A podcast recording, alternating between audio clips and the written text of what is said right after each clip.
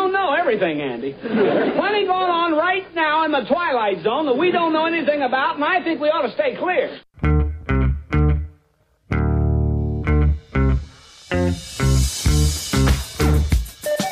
TGIF, it's Mantz and Mitchell with Gary Mantz, Suzanne Mitchell. A double shot of good conversation with great guests to jumpstart your weekend. Mantz and Mitchell, you're on the air. Thank you, Eric Kramer. TGIF, everybody. I'm Gary Mantz. I'm Suzanne Mitchell. Together, we are Mantz and Mitchell in your ears for the, I laugh it, in your ears for the hour. Maybe not all of those listening in have technically speaking ears, but we'll get into that in a few minutes. First, we must say hello to our buddy, bad boy Benny Mathers at the board. He's our producer, and congratulations to the Seahawks. Tough win. Ahead, the Seahawks were over the Detroit Lions. Then the Lions caught up. Then they go to overtime, and the Seahawks march down the field of victory. Yeah, nothing to worry about. I wasn't yelling or screaming at the TV at all. Nope, totally new. I'm sure totally. you were not. it was a great, uh, great win for sure. We needed it, and we have another great uh, game this weekend against the Carolina Panthers. Ah, against the Panthers. Mm-hmm. And uh, I don't stay in touch as much as I should. A quick Mariners alert. Are they still in contention? Yes, we are. We are a half game back. I knew you would ask, so I had to look it up just to double check. We had a day off, but we are, uh, yeah, it's a half game back from the Houston Astros in our division. So we're looking, oh, it's, it's tight. It's really tight. That's okay. This Mhm. is the excitement season. Yeah. Baseball world, you know, you get closer to October. Look out. Well, great. Seattle sports in good stead as we speak. Suzanne, today, and rather unexpectedly, because I didn't know there was a connection here, our good friend Mark Anthony is joining us. We're not going to talk, unless it comes up in conversation, we're not uh, interviewing Mark today for the purpose of mediumship or his fine books, though they will be mentioned, but because of an incident that happened back in October of 1973. It was an incident that fired a shot heard round the world. Controversy ever since. It's in the lore of ufology as the study of unidentified flying objects, and particularly abduction experiences is discussed worldwide. Mark has an interest in it. We have an interest in it. Mark has a leg up on us, though, because he had a friendship with someone who has just passed. And we would like to get the full retrospective from him uh, over the course of this hour. Just uh, when I found out, I called Rocky, uh, Mark's uh, publicist and closest friend, and I said, Get me Mark Anthony. we have to get him on. Got to do it. And so here we are. Let's give this man his mad props and bring him on air. Mark Anthony, JD, psychic explorer, also known as the psychic lawyer, is a fourth generation psychic medium who communicates with spirits.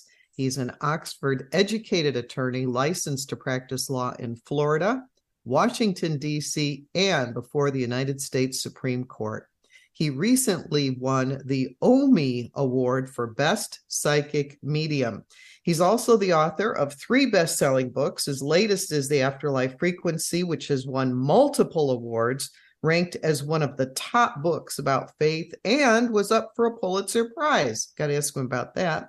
His other best selling books are Never Letting Go and Evidence of Eternity. And he is a VIP executive contributor for Best Holistic Life magazine. Welcome to Mantz and Mitchell for the 21st time, Mark Anthony. Well, know, it's amazing because yesterday was the 21st and it's the spring equinox. So, isn't that cool? Thank you for having me back. I absolutely love being on Mantz and Mitchell, and I attribute a lot of the success of my books to being on Mantz and Mitchell because every time I have a book coming out, the Mantz and Mitchell episode is the kickoff episode for all my new books because you guys are always able to get to me before anybody else. So I want to thank you and I want to thank all the listeners for their support. Well, you're quite welcome. Yes, summer is giving way to fall and the air is going to be crisper. Of course, you, Mark, were you were the gentleman that said, being a fellow Floridian, you said we only have two seasons here, hot and hotter. so,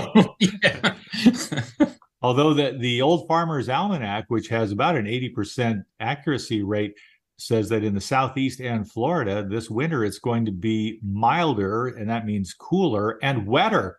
So, uh, with the drought of rain that Florida has experienced this year, that maybe that's going to be made up for in wintertime. I, I, I couldn't agree more, and uh, I'm just hoping that we are all spared any hurricanes uh, headed this way, and yeah. um, you know, to everybody um, that things are changing in the world, and they're not just changing with our weather; they're also changing in our understanding of UAPs, unidentified aerial phenomenon. And I'm so glad that you guys asked me to be on the show today because I want to talk about um, a man that I, I got a chance to interview twice and who I came to to consider a friend, and that's Calvin Parker. Calvin Parker, a gentleman who was known for two major things in his life, one more public than the other. The lesser known was his Christian commitment. He was a religious man in the traditional sense and the other, which just blew up around the world and it is still discussed in controversial terms today. And when you talk about UFOs and UAPs and abductions, no less, of course it's controversial. May always be, who knows? But uh, until there's some definitive answer, but that eludes us to this date. Calvin Parker and his friend Charlie Hickson, many years his senior, were out fishing one night and the way I'd like to do this, Mark, is to have you tell the story as it was related to you and with your personal reflections as we remember Calvin Parker, who uh, passed away quite recently, actually. But please, let's set the table by having you, Mark, describe to us what happened to Calvin Parker and Charles Hickson in Pascagoula, Mississippi in back in October, October 11, 1973. What happened that night all those years ago? Well, actually, it was in the afternoon. And uh, Calvin told me, excuse me, I, I, had the honor of interviewing Calvin twice for a podcast that, that I was working on. And we had a number of conversations. And he told me he was he was working with, like you said, Charlie Hickson, he and Charles Hickson was 42. Calvin was 19 years old. And Calvin was um, a good old boy from Mississippi. And he said that, you know, we were a couple, couple good old boys and we decided to go fishing. And so they selected a spot that was along um, a dock in a relatively secluded area, like you indicated, at Pascagoula, Mississippi. And it's fascinating because this was 50 years ago. It was October 11th. And Calvin said that he and Charlie, he said, all of a sudden they saw this strange metallic object come out of the sky. He said it was big, but it wasn't huge. It was maybe about 12 foot tall, maybe about 30 feet or so wide. And he said they were they were astonished and scared. And he goes, We wanted to run, but we couldn't because this bright light hit them. And he said, the, the light, he said, like I could move my head, but I couldn't move my body. Then he said, these two large, he said, really grotesque looking things came out of it. He said they looked like robots and they hovered over, and one grabbed him and one grabbed Charlie Hickson. He said, and then they took us into this craft. What's really fascinating, Gary, is of course a lot of people are negating oh that didn't happen except for the fact that this is pascagoula mississippi this is not exactly the go-to destination for pretty much anybody and that day the sheriff's department was overwhelmed with phone calls of people reporting a flying saucer, a UFO, a strange thing in the sky. So the police were flooded with this. Calvin said that the robotic creatures they they or or entities they took him. He said i don't know what happened to charlie. They took him somewhere else but they he said that they laid me on a table. And i said well what kind of table? He says well it it looked like it was on on an angle. It, it was like on a 45 degree angle. And um, he said then the robotic thing went up against the wall and looked like it deactivated then he said the most beautiful woman he ever saw walked up to him. And he said that he goes, and, and the way he talked, goes, Mark, if I'd been at a bar and I didn't have a fiance, I would have talked to this lady. He said she was just absolutely beautiful, but there was something very strange because she was communicating um, to something or somebody else within this craft. He said it sounded like like a bullfrog. It was these deep type of, of grunts. He said it sounded like either a bullfrog or when alligators are, are doing the, the mating call. He said he was terrified and then this device came out of the ceiling. It was like this um, box shaped device, and it, um, it, He said he heard clicks coming out of it, and he said that um, it, it it was. He said I felt like a lab rat, like I was being scanned. Maybe they were X-raying me. He said they were also um, putting probes into his body. And I said, Calvin, none of my female listeners are gonna gonna forgive me if I don't ask you, were you fully clothed? He said, yes. They never took the clothes off of me. Okay. And he said there was something strange, though, about this woman because the way she moved, he said, I didn't quite think that she was human. He said it didn't didn't quite seem real. And then afterwards, he said that um, he was so nervous, they appeared to have injected him with something. And he said he got much more relaxed then. And the next thing he knew, he and Charles were being dumped back onto the dock by these robotic creatures, these things. They hovered back over to the craft and it zoomed back up into the sky. And with that happen happening, what was the immediate aftermath? I mean, my understanding is that they were released there, and perhaps it was Charlie Hickson who had the telepathic thought as though it were communicated to him we are peaceful we mean you no harm. So the well, lab rat analogy sort of makes sense because we're not out to hurt you but we want knowledge. Well yeah and i, I want to get to that in a bit um, because calvin well let's talk about it now. Calvin said he never felt that that they they meant to hurt him but there's a lot more to this story. I want to get to the first because this was not the first time Calvin was abducted by them. And that's and, news to me. When I found that out upon his passing, wow. I thought I've got to ask Mark about that. I thought it oh, was a oh, one and off, so to speak. Oh yeah, we're going to get to that, but I want to take this one step at a time. He said that he and Charlie, he said we were shocked, we were terrified, and even though they they communicated peaceful intentions, you know, when I was talking to Calvin, and it's it is very clear to me that he was so traumatized that both he and Charlie Hickson were suffering from post traumatic stress disorder, PTSD. Um, and everybody, to some extent, has PTSD. If you watch or see a loved one die, if something terrible happens to you, um, it doesn't always have to be soldiers in combat. All of us suffer varying degrees of PTSD. And what he went through psychologically was very similar to what a rape victim goes through being taken against his will, being subjected to all t- types of examination in, a, in a, literally an alien environment. He said it was absolutely terrifying. And he said, We can't tell anybody about this. And Charlie Hickson said, We're not telling anybody about this. But then Charlie Hickson went public with it. He ended up on the Johnny Carson show. He was on TV. It hit world news. And the thing is, uh, Gary and Suzanne, Calvin said, You know, Mark, you don't get rich telling people that you've been abducted by aliens. He said, He said, uh, He goes, My life just, it was horrible. He said, My, my family um, didn't know what to think of me. He was ostracized in, in his community. There were the death threats. And and of course, people were saying he was a charlatan and this was a hoax, and they were just doing this for attention. And the times that that I talked to Calvin, this man was not a deceitful person. This was a very truthful person. This was a man with a very good heart. I'm a medium. I'm a lawyer. I know when people are lying to me. This man was 100% truthful.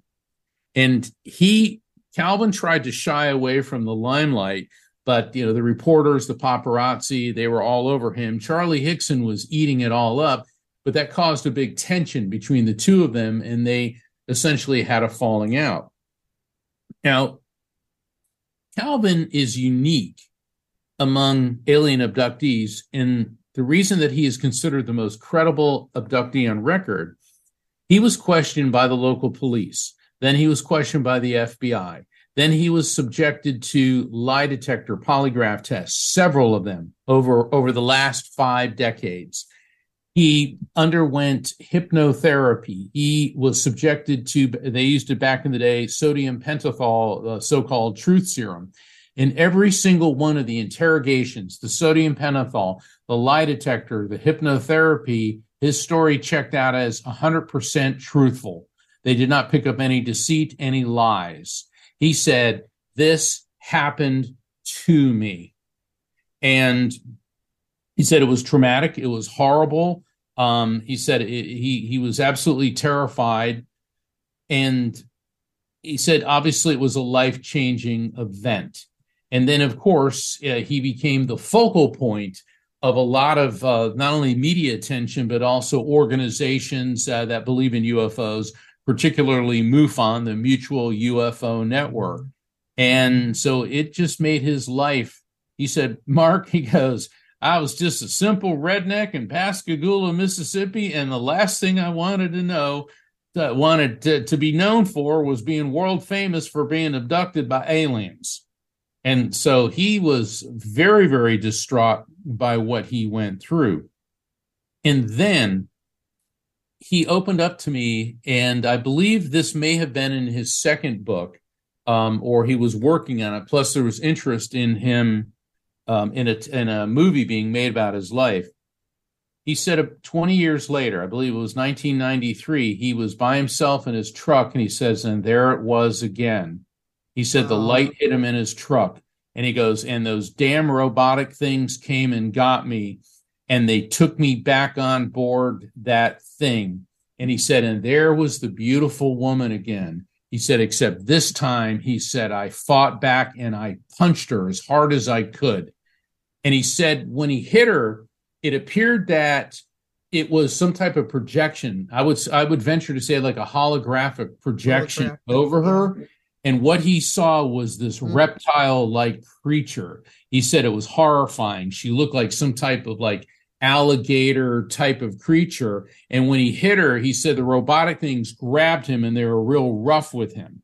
And he said then and and he said this time they weren't so gentle and then once again they they um, um, injected him with with something that that uh, relaxed him, paralyzed him, and then the next thing he knew, he was back in his truck.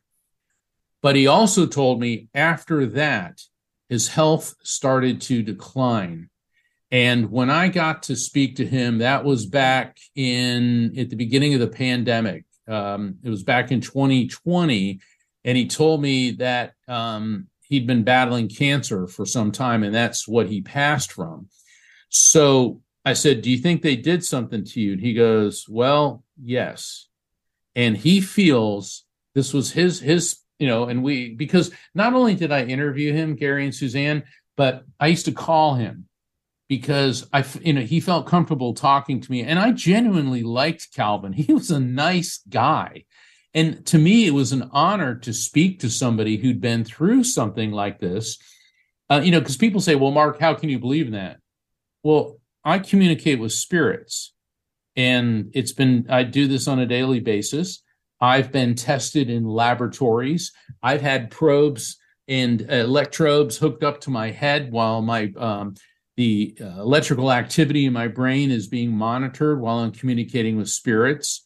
Um, so I've undergone all sorts of testing because of what I tell people I am capable of doing.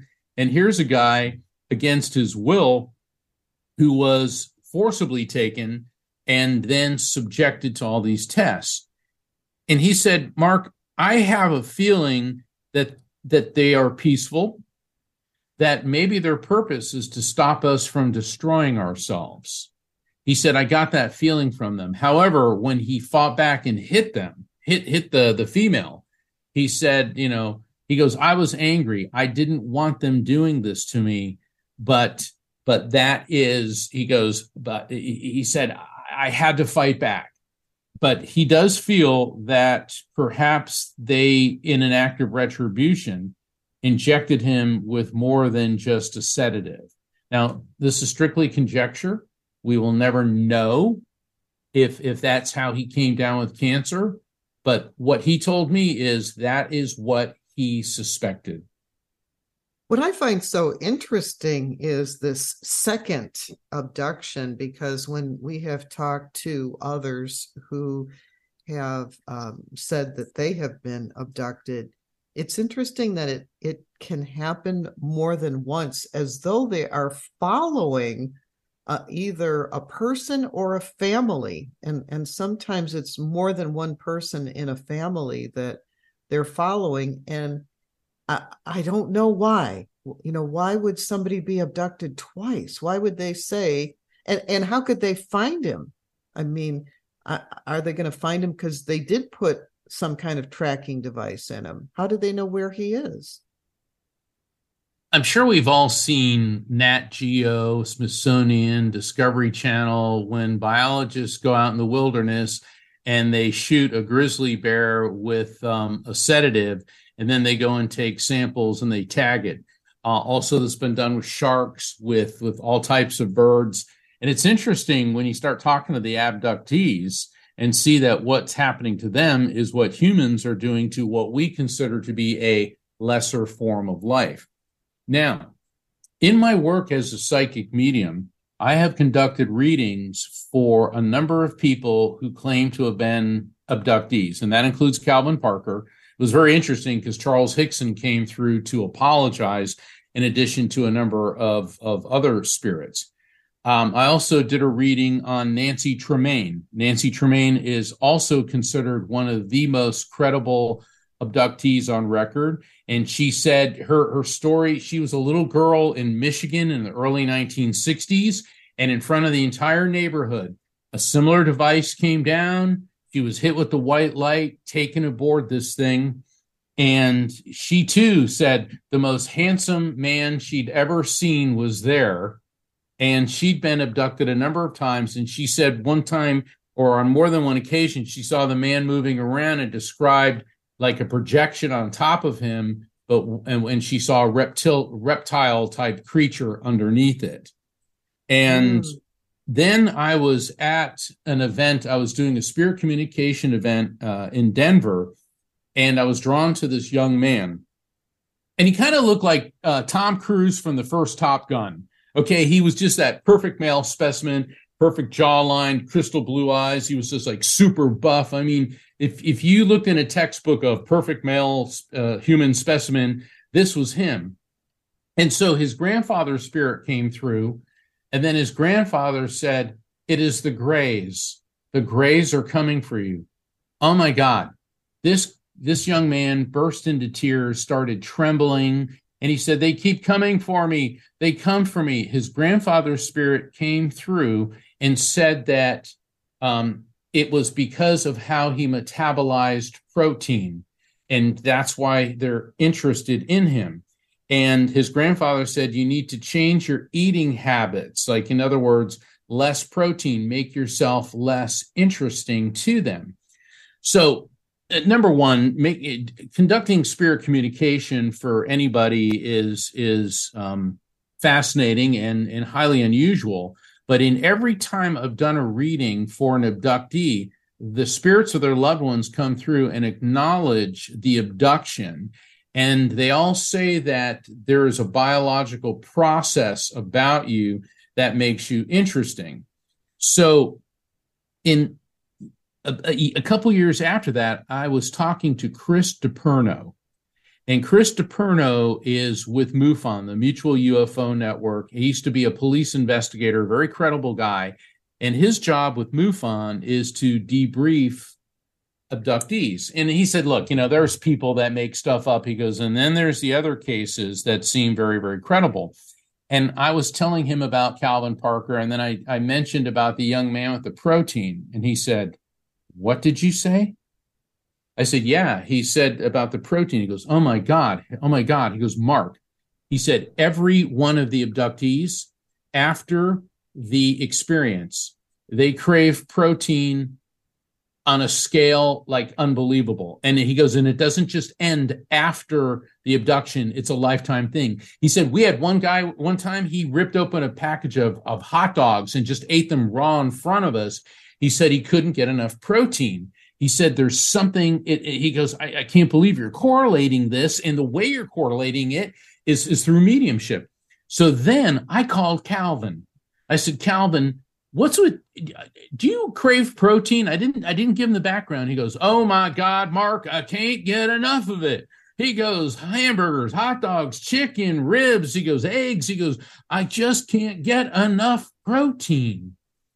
So then i got back with chris DiPerno, and he said that there appears to be genetic markers that they're looking for. And now it gets even more interesting. I was doing a reading probably about a year, year and a half ago for this woman and her son, and her her loved ones were coming through. And then one of her spirits came through and said, "The UFO, you were close, but not what they were looking for." Well, this mother and son go, Oh my God, I can't believe you said that. I go, What? What? They said, This is so weird. But recently, she said, My son and I were together and we saw this metallic object come out of the sky and it hit us with this white light and then it left. And the message from her spirits was, You were close, but not exactly what they were looking for. Now, I know how this must sound to people who, who are skeptical, but I approach mediumship, I approach paranormal investigations, I approach the study of, of UFOs through the scientific method. It has to be approached objectively. You don't jump to conclusions. But when I start seeing similar facts, similar evidence from several different sources, people who do not know each other, people that have nothing in common, years apart, and the data starts correlating, this is a fascinating piece of a much larger puzzle. A much larger puzzle, one could say cosmic in its dimensions. We're talking with our friend Mark Anthony about the very strange and controversial case from back in 1973, the Pascagoula UFO abduction case. Calvin Parker and Charles Hickson, now both sadly no longer with us in the body, but their memories live on. And where does all of it go? It's just amazing stuff. There are other things to be said about this, and we're going to do the marketing piece because you want to be in touch with Mark Anthony. Of course, you do. Suzanne will handle that on the other side of a break. Glad you tuned in, ladies and gentlemen. Always glad to have you with us. We are Mantz and Mitchell, and we will be right back. Hi, everybody. This is Anson Williams from Happy Days, and I'm so excited to tell you about American Road. It is the best car travel magazine in the world. They have the most fantastic adventures detailed in each magazine with all your itinerary. We could just jump in the car with your family and have the most fabulous adventures you've ever had in your life. Please get a copy of American Road and start your own adventure. Staying connected with Gary Mantz and Suzanne Mitchell is easy. Just go to mantzandmitchell.com for the latest info on topics and guests. Friend Gary Mantz and Suzanne Mitchell on their Facebook pages and like the Mantz and Mitchell show page at facebook.com slash Mantz and Mitchell. If you're on Twitter, share a follow with Gary and Suzanne at Mantz Mitchell. Join Gary and Suzanne Friday and Saturday mornings at 10 a.m. for an unusual show that covers everything from personal growth to the paranormal. Here's an amazing act. Here's a tremendous act. Here's a startling act. The amazing, the thrilling, the greatest, spectacular, incredible, exciting, wonderful, world famed, most unusual novelty act. The home of the A team of Alternative Talk is mantzandmitchell.com. Heard right here on Alternative Talk 1150 AM or streaming live from your computer anywhere. Terry Loving wants to help you with your online marketing challenges right now. She has several courses she is giving away to help you get your business working for you online. Yes, giving away. WordPress websites are her specialty, yet her technical skills go way beyond that. Check out her blog at terryloving.com or email her directly at terry at terryloving.com. That's terry at terryloving.com. On Friday, Mantz and Mitchell welcomed Mark Anthony with his recollections of meeting Calvin Parker, one of two abductees in the famous Pascagoula, Mississippi UFO case of 1973. On Saturday, Matthew Dix, author of Someday is Today, inspires us on how to make the most of our time and achieve big dreams. Bringing you mastery and mystery since 2007. We are Mantz and Mitchell, Friday and Saturday mornings at 10 on Alternative Talk, AM 1150. Alternative Talk 1150, here to uplift your day. Welcome back to Mantz and Mitchell and our guest this hour, Mark Anthony. Mark Anthony, very well known as the psychic lawyer, the psychic explorer. But today we're talking UFOs and we're getting a whole different take on another interest of Mark's. Mark, uh, I have read all of your books and I I love all of them, and especially the Afterlife Frequency, your most Thank recent you. book. I think I think it is so easy to understand, and I and I think it really it, it really explains so much. But um, tell us uh, if people would like to get your books or get connected with you. What are some of the ways in which that they can do that? Certainly. Um, please visit my website, which is afterlifefrequency.com, just like my latest book, The Afterlife Frequency. And I invite everyone to sign up for my newsletter. You can find out about scheduling a reading with me. Also, you can find out about subscribing to Best Holistic Life magazine. I'm an executive VIP contributor. I write every month for Best Holistic Life, and I've got a show every Thursday um, on uh, the Transformation Network, the Psychic and the Doc. And you can find out about all of that at afterlifefrequency.com. Thank you. I'd like to get back to the immediate aftermath of this event, Mark. In my reading of the history of this remarkable abduction case, I'm very curious to know how relations were in Pascagoula and environs between Calvin Parker and Charlie Hickson on the one hand, and the authorities, because they wanted to tell their story right afterward. They needed to get the story out. They contacted a military base, Air Force base, and were told, we do not handle those reports. You need to contact law enforcement. So ultimately, they did.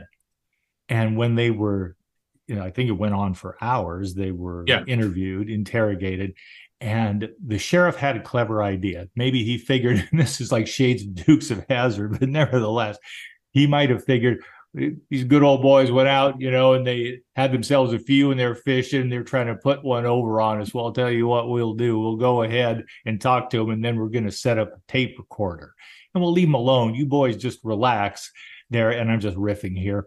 And uh, we'll come back in a little bit. So uh, you just take it easy. And they all left the room. They left Charles Hickson and Calvin Parker alone.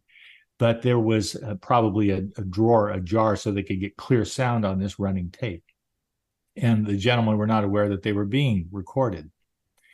When they played it back without uh, Parker and Hickson there, the sheriff and anyone else who was privy to it seemed to be amazed at what they heard because instead of something like okay now when they come back there i'll say that they had a 10 foot tall robot and then and they wanted to give us a ride to mars or anything like that you know you know conspiratorially no not at all what they heard among other things and there was quite a bit of material was calvin parker apologizing to charles hickson for fainting Charles Hickson was paralyzed, but he was awake, or as much as one could be, in an altered state when he was taken aboard the craft.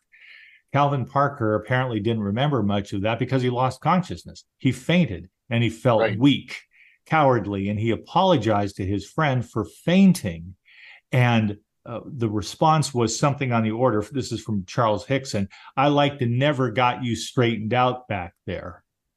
And then, as one reporter who later did a story on it was allowed to hear the tape recording uh, divulged, she said it was almost like they were talking to each other. And then at one point, they began to diverge in their comments. Like each man was trying to cope with this on his own. And it was both, both of them were recorded on tape, but suddenly it's like they weren't talking to each other anymore. They were trying to gather their thoughts. And it was just a stunning artifact of this incident And I thought, man, would I love to get my hands on that tape or at least a transcript. Oh, I, I, I couldn't agree more. And the, that's the thing. It, it, initially, right after it happened, they said, "Don't tell anyone. No one's going to believe us." But you also have to realize they were most likely in shock. I mean, how could you possibly process this? These are two guys who who were not into flying saucers and UFOs. I mean, maybe they'd seen an episode of Star Trek once, but then all of a sudden they are subjected to something that you can't even possibly relate to, much less know how to explain to anybody. And this was in such a, a, a an isolated and remote place. And this also happened back in the 70s. And, you know, mediumship was still looked at as as fringe, uh, very bizarre type of thing. And even though a lot of people have always believed in it, and UFOs, aliens were looked at as just something out of a science fiction movie. Um, and at the time, any pilot, any any commercial airlines pilot who reported seeing a UFO immediately lost their li- uh, license. FAA would take their license, and there was a stigma against it in the um, U.S. military as well. Well, things have changed over time, and I'm very honored to to know Colonel Dr. John Alexander, and I met him um, through the International Association for Near Death Studies because he's a near death experiencer, but he was also Special Forces in Vietnam, and he got his PhD, and he was also head of the U.S. Army's UFO project back in the 1970s when it was top secret. Okay, so the US military has been observing these things for years. And other sources I've talked to, they've described several different alien species coming to Earth. It's not just these reptilians. They talk about the grays and then they talk about, you know, the the guys with the big, you know, bulbous heads and the the big eyes and there's there's um, I've heard uh, upwards of five different species have been have been identified, and Dr. Alexander said that some of them aren't real friendly. He said they all appear to have different motivations. He said, but it also appears that if they had wanted to conquer us, there'd be no problem. I mean, if they can get here from wherever they are. And he also brought up a very fascinating thing, and we'll get back, but but I think it's it's interesting to discuss this. He said that a UFO is not a tin can flying through space for thousands of years. According to Einstein's theory of relativity, nothing can go faster than the speed of light. So, where are these aliens coming from? Let's say they come to us from the closest, a planet around the closest star, which is Alpha Centauri. Alpha Centauri is four light years away. A light year is the distance it takes light to travel in a year. Light travels at 186,282 miles per second. All right, when you start doing the math, that's trillions of miles per year. So let's just say that would be maybe 20 trillion miles. Okay, even if there was a vehicle that could travel at the speed of light, it would still take four years one way and then what if it was an Alpha Centauri? Maybe there's no life sustaining planets there. Maybe they came from a thousand light years away. So doing the math's even larger. Well, a few years ago, a Mexican scientist, his last name was Alcubierre, Professor Alcubierre, developed and introduced what he called the Alcubierre metric. And he said that if a spacecraft could have an energy field generated around it of sufficient magnitude, it would cause a fold in the space time continuum, aka warp drive. All right, we've all heard that from Star Star Trek, but it's based on sound scientific principles. And what the Alcubierre effect means is you're not exceeding the the speed of light, but what you're doing is because of the warp bubble creating a fold in space time so that you quantum leap from one space time coordinate to another within moments. So you're not violating the theory of relativity, you're merely causing a fold in space time. And legitimate physicists worldwide have said this is possible, but humanity simply does not have the technology to do this yet. So, if these beings meant us harm, I'm sure they would have done it by now. They must have some other agenda. Calvin thinks, or, or what Calvin told me, is he believed that they were here to help us. So maybe they're learning about our species, maybe they're trying to understand us, or maybe they are taking protein from us to do some type of human alien hybridization so that they can plant their their people among us. And there's a number of abductees. Um, I remember the Fire in the Sky book, and and other um, people have said that oh, aliens are already here and they're among us. Once again, I know this sounds way out there, but hey, this is Mantz and Mitchell, and you know we we you know speaking of way out there, yeah, there are no limitations here because this is an open open forum, and the thing is now in in 2022 and 2023 before the United States Congress, which in my opinion used to be more, you know, have more validity than it does recently. Um, but I digress. But but um, leaving all all uh, uh, sarcasm aside, there's hearings in front of the United States Congress on UFOs, and the 2022 hearings were really fascinating. Um, but then 2023, July 26, David Grusch, a former intelligence officer in the Air Force and National Geospatial Intelligence Agency, appeared before a House Oversight Committee. And he said that the United States government has recovered from a crash site debris, including non um, um, non human biologics so let's let's go through the uh, government speak there. He's saying the U.S. government's recovered the, um, a crashed UFO and the bodies of the inhabitants of that. Then there were a number of F 18 pilots. All right, these guys are Top Gun pilots. These are the best of the best. These are the most credible and serious guys you're ever going to meet.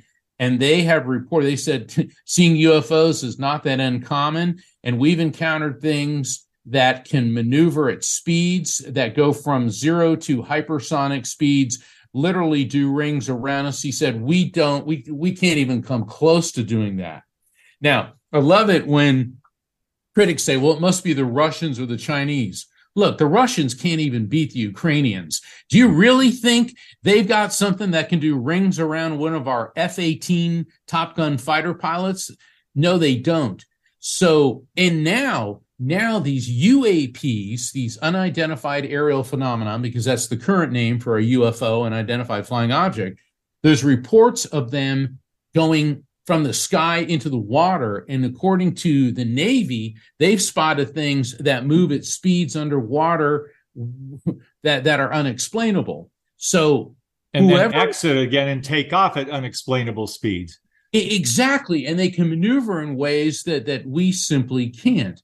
So now we're having credible witnesses, Top Gun pilots, um, former uh, intelligence officers, people high up in the government, explaining that these things are are are are real. Now, I've got a personal story I'd like to share. Um, my father, who who passed a, a couple years back, he had been in the Navy, and when he, he was a, a SEAL, and he was an aerospace engineer. And I remember he told me, and we had this discussion on, on more than one, one, one occasions.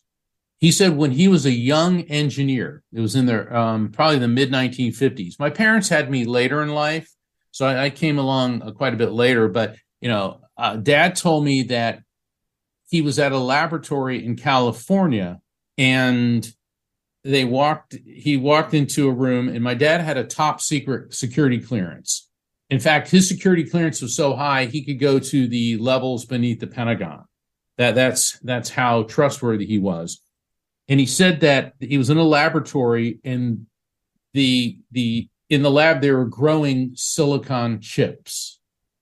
And he said how in the world did we ever come up with that growing silicon chips? Because his dad explained at the time the most sophisticated electronic device was a transistor. But this was light years ahead of that and he said the vice president that he was with said, Well, since you got the clearance, he said, We recovered something a few years back in New Mexico, and it gave us ideas. And that's all you need to know. Now, what happened in the late 1940s in New Mexico? Oh, yeah, the Roswell incident. And he he pressed uh, the VP a bit further. He goes, All right, here's what happened. He goes, Something crashed and he said the government covered it up, but they brought in Texas Instrument, they brought in like Boeing, uh, Martin Marietta, he brought in all the electronics firms. He said, and we found things, and it gave us ideas. And my father explained that going from a transistor to a silicon chip was the greatest leap forward in electronics technology since the invention of the light bulb. And he says, and Mark, it's even more significant than the invention of the light bulb jumping from a transistor to a silicon chip. So my father, who who had that top secret clearance, firmly believed that the Roswell incident was real. Alien bodies, alien technology was recovered. We reverse engineered. We got this, and that that was just one of many incidents which have been reported worldwide. And I feel very honored to have to have spoken and gotten to know Calvin Parker, who through no fault or, no no doing of his own actually came into direct contact with species from another world, another dimension.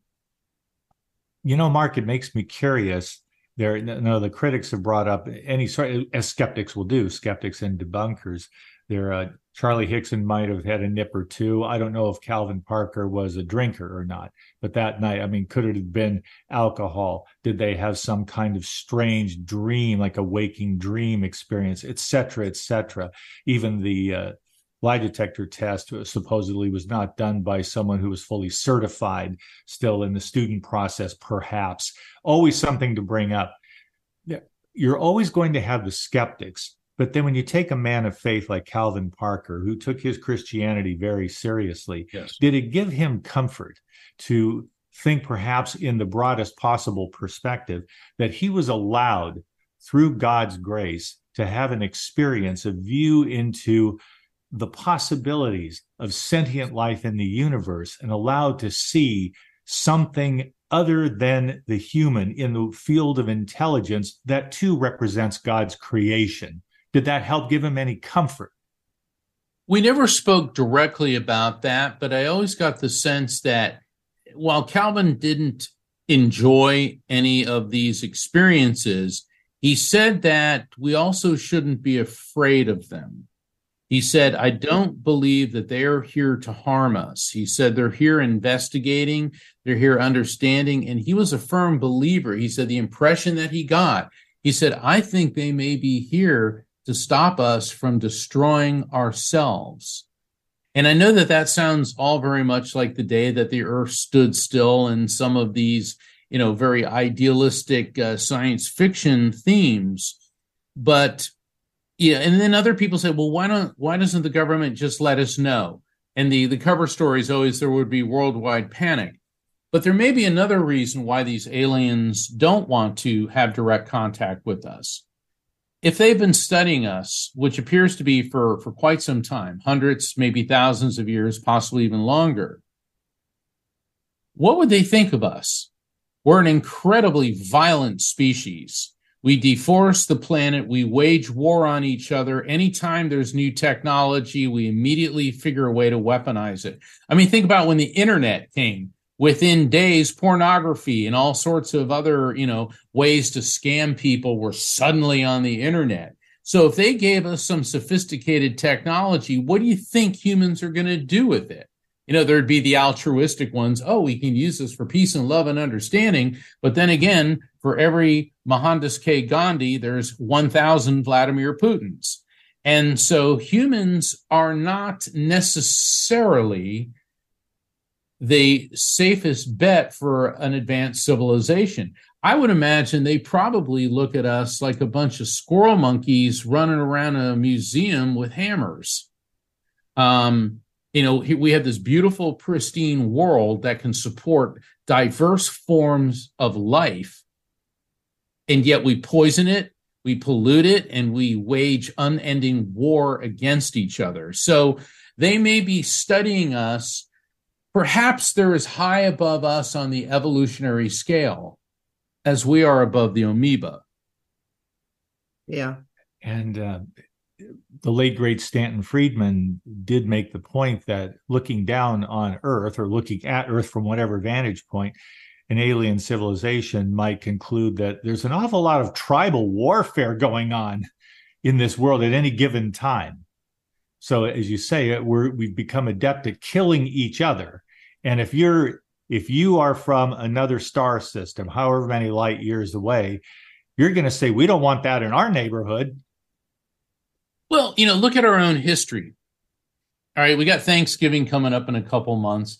And when I was a kid, we learned how the friendly pilgrims landed at Plymouth and the nice Indians came and um, taught them how, you know, Squanto um, came and taught them how to plant corns, beans, and squash. The three sisters together, and they had a happy Thanksgiving and lived for happily ever after. All right. Here's what really happened. Basically, in England, they couldn't wait to get rid of religious fanatics, which the pilgrims were, so they granted them land in the New World and dumped them off in Cape Cod where they were freezing to death. The Native Americans were very well aware that these were invaders and dangerous people, but the the um, local uh, chief of the Wampanoag knew that they also had muskets and cannons, and he wanted that technology to use in his war against a neighboring Native American nation. So that's why he sent Squanto, who had been an English slave but escaped because Squanto spoke English. But nobody trusted Squanto, and for good reason, because after a couple years, he tried to overthrow the chief that sent him to the Pilgrims. So here we have an alien civilization with superior weapons coming to a less advanced society. And what does the less advanced society want? Those weapons to use against their fellow Native Americans. Now, people can say, well, you're being very facetious. It's all I can say is read the history books and you'll find out that I'm right on point with that. And I would believe that these visitors from other worlds, and they are abducting our people for whatever reason, they're conducting some type of research and they're tagging them and they're able to, as Suzanne brilliantly brought up, they're able to locate who they've abducted. Now, maybe it's a device we can detect, or maybe it's some genetic marker, but they can find these people because many abductees report multiple abductions. So they're studying us for some reason. But I believe it is not necessarily a violent one. On the other hand, are they the Vulcans or are they the Klingons? And that remains to be seen and will we get a definitive answer in our lifetime? I think the jury's out on that one, Mark. I, I would love to know what the answer is, but whenever some striking new evidence shows up or there's a congressional hearing, it just seems to go nowhere ultimately. It's like going ever further down that cosmic rabbit hole. I'd love to know, but we don't know what we don't know. Still, we pay attention, including Mark Anthony.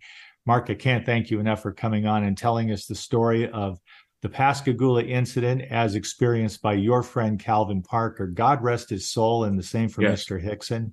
I hope they find a place of eternal peace and love where everybody gets along. The ultimate revelation. Uh, I, I have no doubt of that, and I. It's been my sense that when Calvin left this world, he was free of all the the pain and the anguish and um, for Calvin's family and friends, um, please accept not just mine, but I know that uh, Gary and Suzanne and everyone with KKNW our deepest sympathy and condolences. And I think that the bravery that Calvin showed, the the love he had for his family, his deep sense of faith. As far as I'm concerned, the world was a better place because Calvin Parker was in it.